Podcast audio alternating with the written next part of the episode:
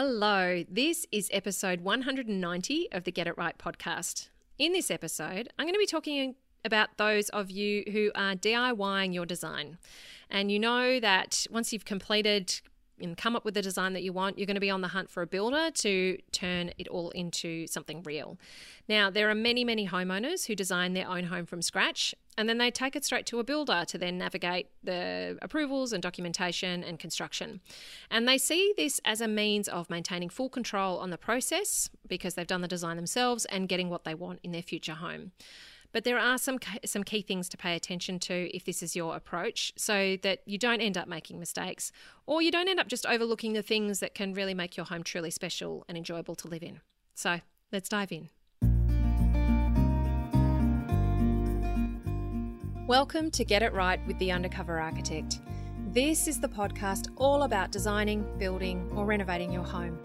I'm your host, Amelia Lee Think of me as your secret ally. I am on a mission to help you create a home that makes your life better, whoever you're working with, and whatever your dreams, your location, or your budget. Together, we'll uncover the nitty gritty of how to get it right and how to create a home that works, feels great, and that you feel great in. So join me now. Now, before I jump into this episode, I want to share with you a fantastic resource I've created to help you, and you can access it now for free. If you're struggling with understanding the overall steps for your project, what you should be focusing on and when, or how to invest your efforts, energy, and money in the best possible way to get a great outcome in your future home, this will be super helpful.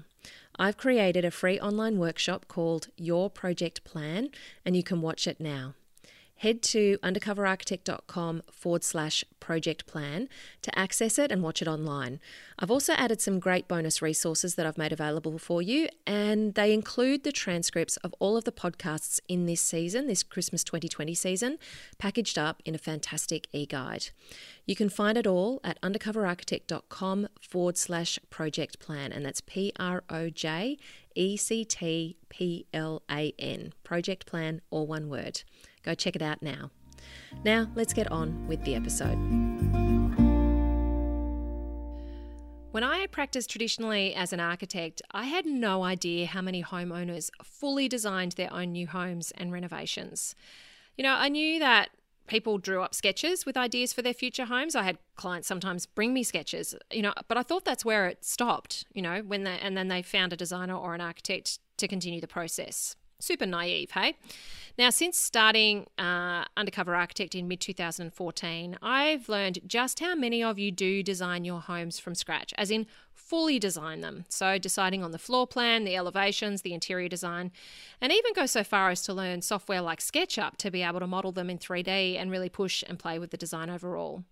You know, some homeowners, you just really want to do it this way, you know, be it because you have a love of design, you've always been really passionate about creating your own home, or perhaps you've had a bad experience with a designer in the past and you just feel like you want full ownership of things this time. Or perhaps you feel that just to maintain control and get what you really want, then you need to be the one creating the design yourselves. And others do it purely because they want to save money and they think that this is something that they can tackle. So, this is exactly why I created my online program, Home Design Masterclass. It's a self paced, self study program. It takes you through the process of how I design a new home or renovation with information about each room and space and all the things that you need to think and consider and you know through the through from the site itself to the exteriors and the roof form of the home and I take you through some key strategies and ways that I approach designing homes so that you really get bang for buck as well. Now, I've seen some incredible floor plans come out of that program where homeowners are just able to put into action what they've learned and it's just been fantastic to see what they've been able to create as a result. So, if this is what you're doing, let's have a look at what this stage looks like this stage of DIYing your design. Now, for many, it can start with simple tinkering, and then as someone begins to get more and more involved with their own design ideas, and perhaps the idea of hiring someone seems too expensive or to involve too little control, or it just doesn't seem like a good fit, then those design ideas develop and develop. So I've seen homeowners use everything from pencil on graph paper to free apps with existing libraries of parts of walls, doors, you know, windows and furniture, even through to a tool, as I said, like SketchUp, where they can model it in 3D and create walkthroughs. And if you heard my interview with Claire Leroy of the Little Design Corner, we, you know, I spoke with Claire about how homeowners are learning to use SketchUp and then they're creating their own designs. So I'll pop a link uh, to that episode, that interview uh, in the resources for you if you want to check it out and have a listen. Now, sometimes it can be very intentional to DIY your home, you know, and DIY your home design. It's something you've always wanted to do. The idea of saying, I did this myself, is something that you want for your project. You know, other times it can be quite accidental and it just snowballs out of starting to play with ideas, and then you end up having a fully fledged home design that's just waiting to be turned into construction drawings. But let's have a look at this stage in, in terms of our three metrics budget, fears, and stress, and what you might be experiencing at this stage. So, the first is budget. Now, at this point, many homeowners who are designing their own home, they're focused on the building contract and what price they will get their build for. And so they can overlook a lot of the other fees and charges in their project, such as engineering, certification, approval fees, levies, insurances. And so that can come as a bit of a rude shock for those who are DIYing their design and figuring out how they're going to incorporate those things. The other nerves and concerns around budget all still exist too. The tricky thing is that when you're designing your own home, you can be in a bit of a costing vacuum. So you can have an idea about your budget. You can be trying to get an understanding of costs and budgets as you design your, your own home, but you're struggling a bit because you don't necessarily understand construction. And so, what I see homeowners do is that they may look at square meterage rates and so try to work out those, or they may look at detail figures.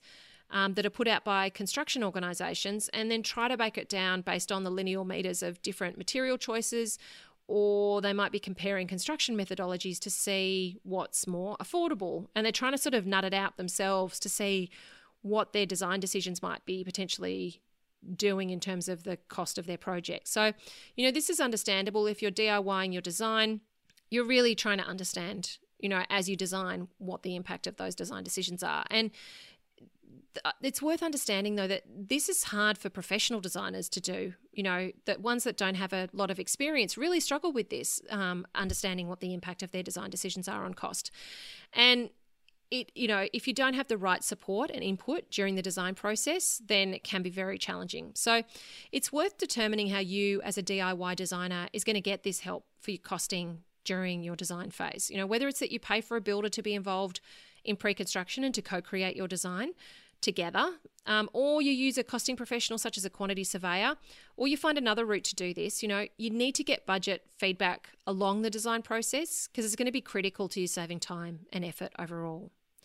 Now, let's look at fears because they can be a bit more real at this point. So, homeowners who are doing their own design, they experience similar fears to the previous stages that we've discussed. But often by this point, the fears can increase as you move further along your design phase and you get closer and closer to being ready to think about actually getting building. And the fears can feel more significant because if you're designing your home, it means it all comes down to you. You know, it's all on you to get that design right. So the fear of regrets and mistakes, that can be paralyzing for people who are designing their own home. And they can really struggle with committing to a final design and end up just playing with option after option after option. Now, on the other end of the scale is that there's a fear of not being in control. So, when you've been the one that's in control of your design phase, then you can start to feel nerves about the impending construction phase where you won't be in charge of all of the decisions. And you can also fear the fact that because it's all been up to you, that despite all your planning, you may have actually missed something that you won't find out about until it's too late. You know, I have architects telling me that it's terrible that I teach homeowners how to design because they then think of themselves as experts in work that it's taken a professional years and years of experience to master. But my perspective is very different. You know, as a DIY designer, I find that you know you're not an expert, and that's what can even make it more challenging for you to commit to a design and to feel that you've covered all of your bases and that the home will actually turn out as you've been dreaming it would and that you're hopefully embedding everything into the design that you've been creating. And so that's why I teach you. It's why I created Home Design Masterclass because design can be a really involved and complex process to get right and you only get one crack at it. So it's important that you have the right tools and the resources and knowledge that you can actually put into action in your design. Now, let's have a look at stress. You know, of course, all those fears are going to cause stress, but the stress levels can vary, of course, based on how informed you've got about all the other parts of building and renovating whilst you've been designing your home. So, some homeowners at this point, they're still pretty naive. They think that it's just going to be a case of creating their design, taking it to, to a builder to get drawn up, you know, by their referred or in-house draftsperson, and then tickety boo, the builder will then take care of bringing all those dreams to reality in their future new home or renovation. You know, they can underestimate that the fact that home design isn't just about floor plans and elevations, but their project still needs a project manager who isn't the builder. Why won't your builder be the project manager? Well, I firmly believe that the builder isn't your project manager and they're in fact their own project manager. And sometimes that can be at odds with being your project manager. So, you know, a little while ago, I actually did a video on this uh, to explain why, and I'll pop a link for you in the resources so that you can check that out and find out more information. It's worth understanding that in more detail.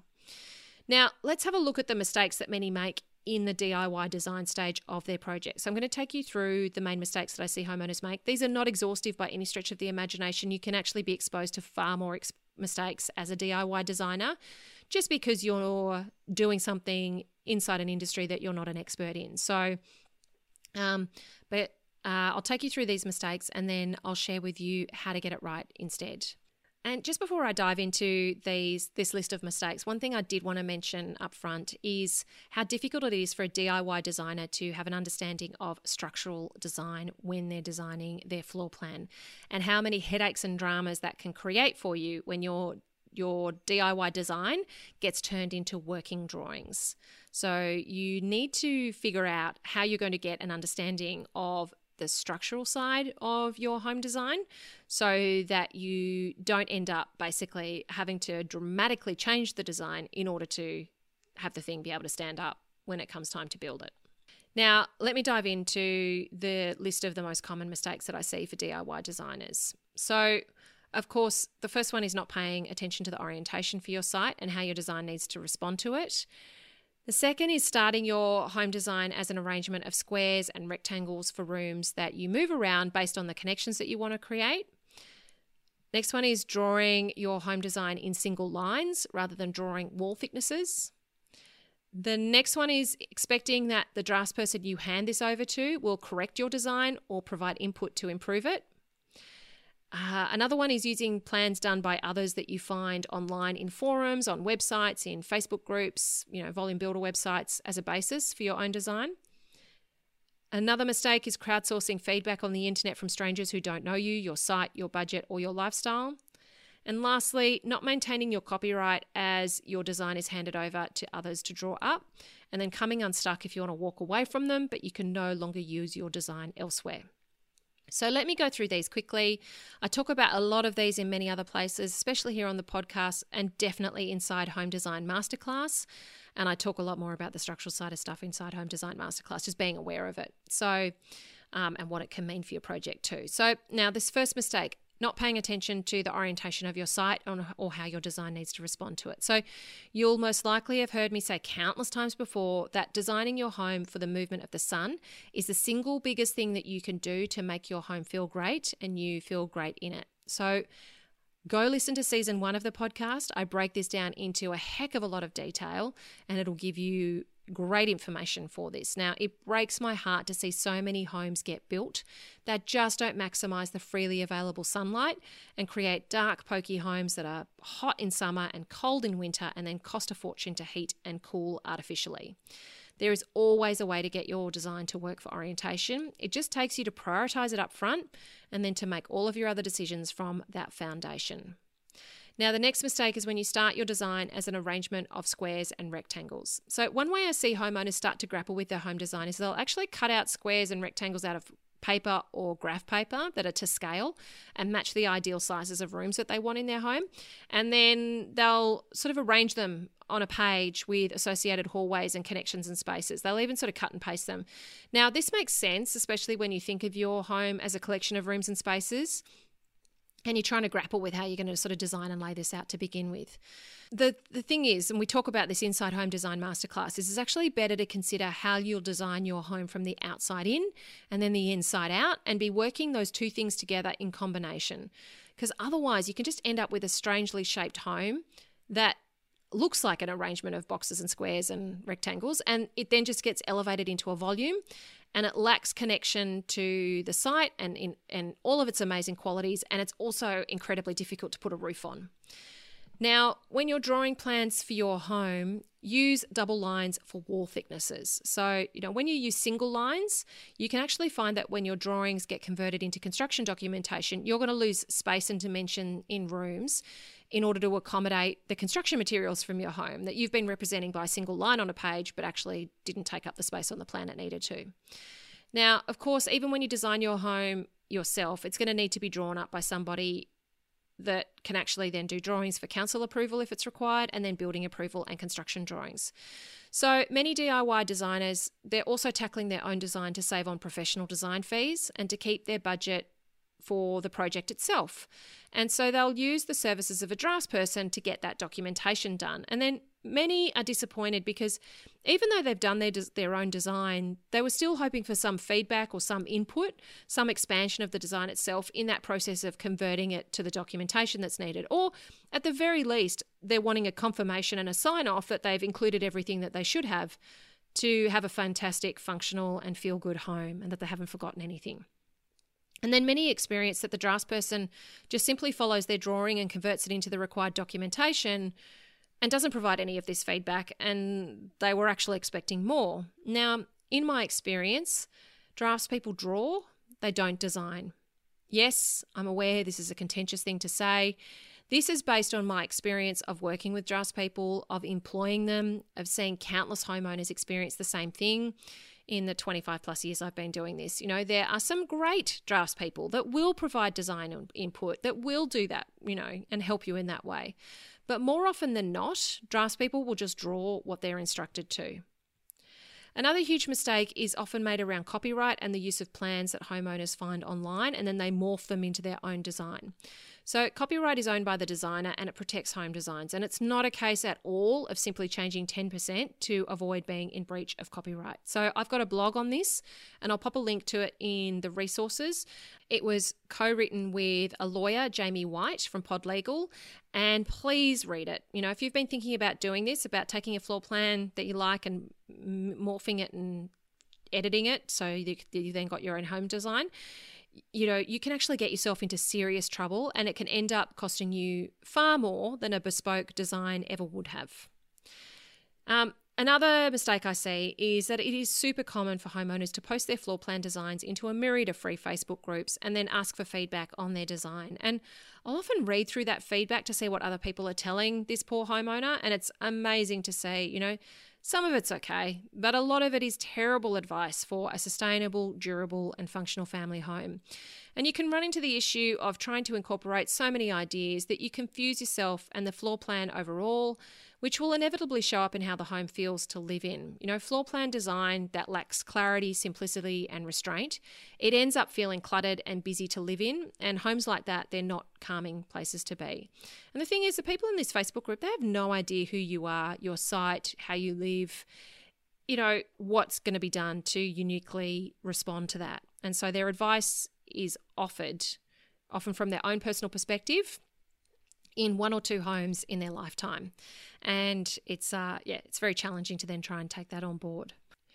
Now, lastly, I've seen homeowners run into issues where they've lost the copyright on their design because of taking it to a business that's then drawn it up for construction. You know, things have gone sour and they've tried to leave with their design and been unable to. So be sure to cover this in your agreements before you commence working with anyone if you are just truly wanting them to draw exactly what you've designed, make sure you're protected. Now, if they're developing it and they're adding their input and changes, then you actually may have difficulties establishing your personal ownership over the copyright.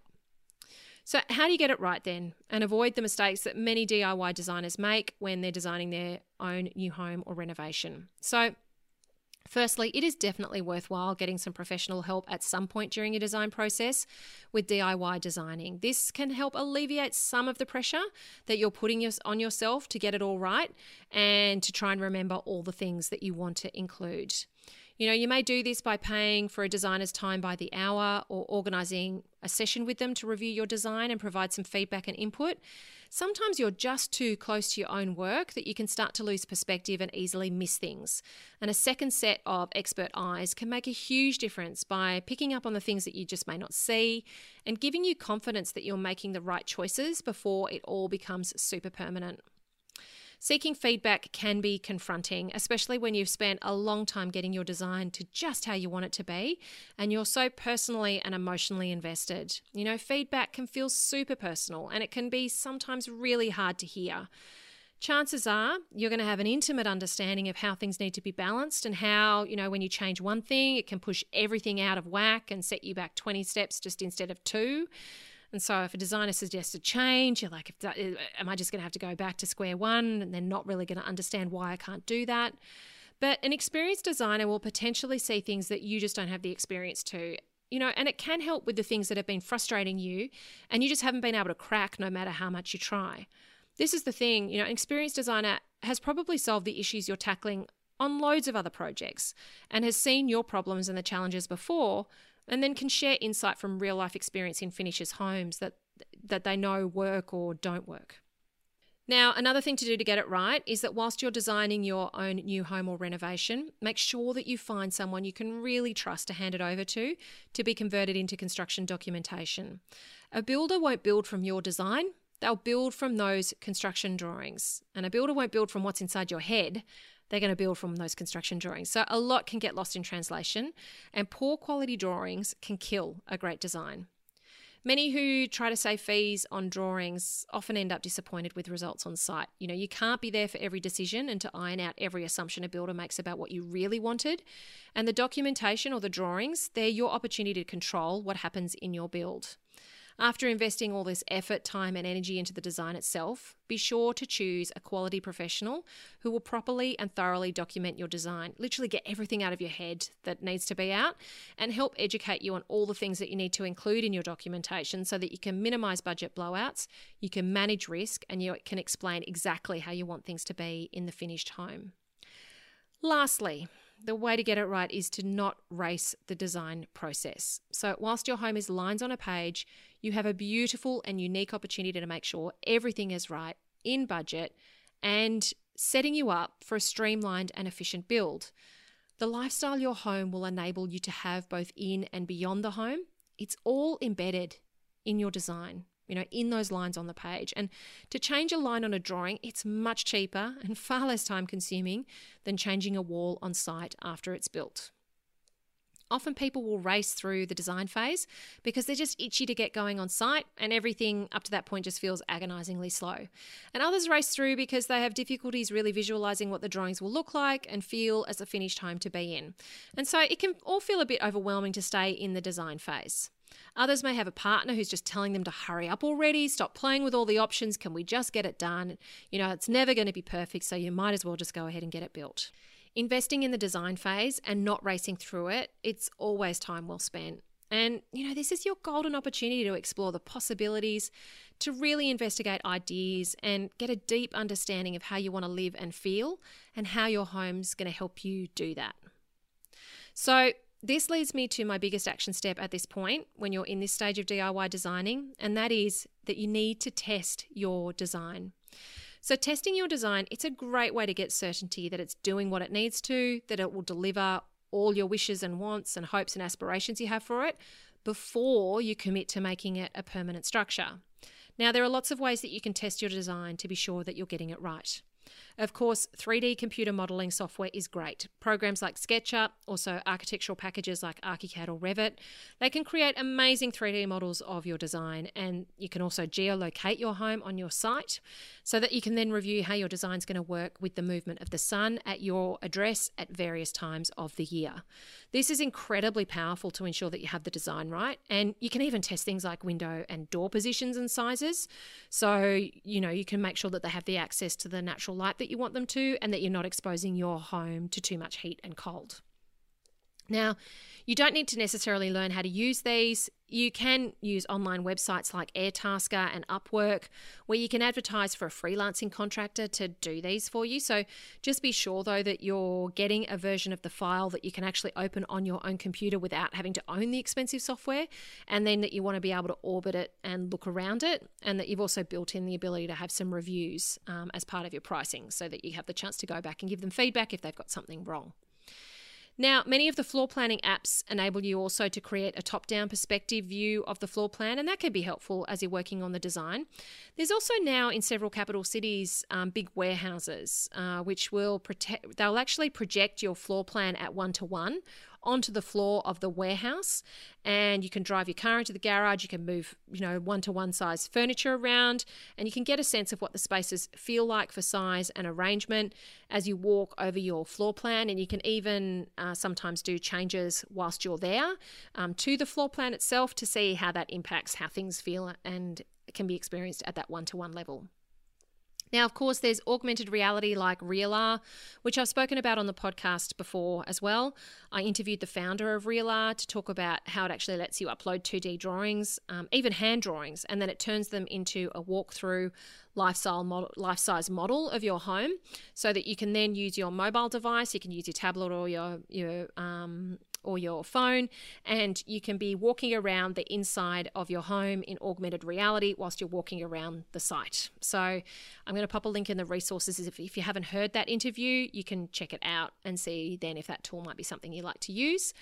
One of my favorite things, though, to do this is to test your design, is to actually get out a tape measure and test things at one to one. So you can do this on your actual site if there's room, or you can go and find an open space somewhere to do this. So you can do this by, for example, getting simple stakes, you know, timber stakes at the hardware, or you can buy a tin of spray paint, and then you map out your floor plan at one to one to get a sense of the sizes of spaces and how things are arranged. You know, doing this on your site can be fantastic to check that views are how you want them to be that you're privatizing, you know, things from overlooking neighbors, that you're positioning windows and doors in the best technology for light, views, and privacy. So, even with all the technology that I have access to and all the experience that I've had, I still love testing things at one to one on site with this methodology to really be sure that things are right before we go ahead and build.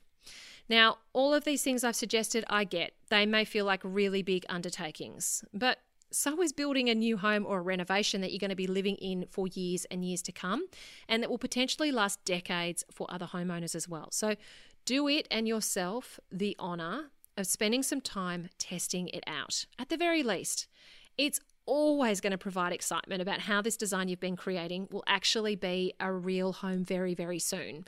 And that can be incredibly motivating for you. And it will ultimately help you have some certainty that you're building or renovating the right design for your site your budget, and your lifestyle before you make any expensive mistakes in building it. Now, lastly, before I go, don't wait until you've finished your design and everything is locked and loaded and you've, you know, worked out exactly what you want before you go looking for a builder. Good builders are busy and finding one at the point that you're ready to start, that can be really difficult if you haven't been connecting with them prior to that. So you may find also that there's assumptions that you've made in your design that will make construction more difficult, the structural engineering as I spoke about before, you know, make things more time consuming or expensive that could really be improved if the builder is involved earlier. So, in my Choose Your Builder mini course, I actually share some key ways to interview builders what selection criteria to use, and I also include a list of all the checks to do, the questions to ask. So, so you can check out the resources. I've popped a link to my Choose Your Builder mini course there. Now, in the next episode, I'm going to be talking to those of you who are working with somebody right now on your home design. So, you're working with a designer, you're loving all of the possibilities and ideas. So, this next episode is for those of you who are working with a, an architect or a building designer already, or you're planning to. And it's going to help you understand what you need to consider in order to maximize that relationship and to really get a great outcome, not only for your future home, but also for the experience that you have in your whole project. So, make sure you stay tuned in uh, for that next episode.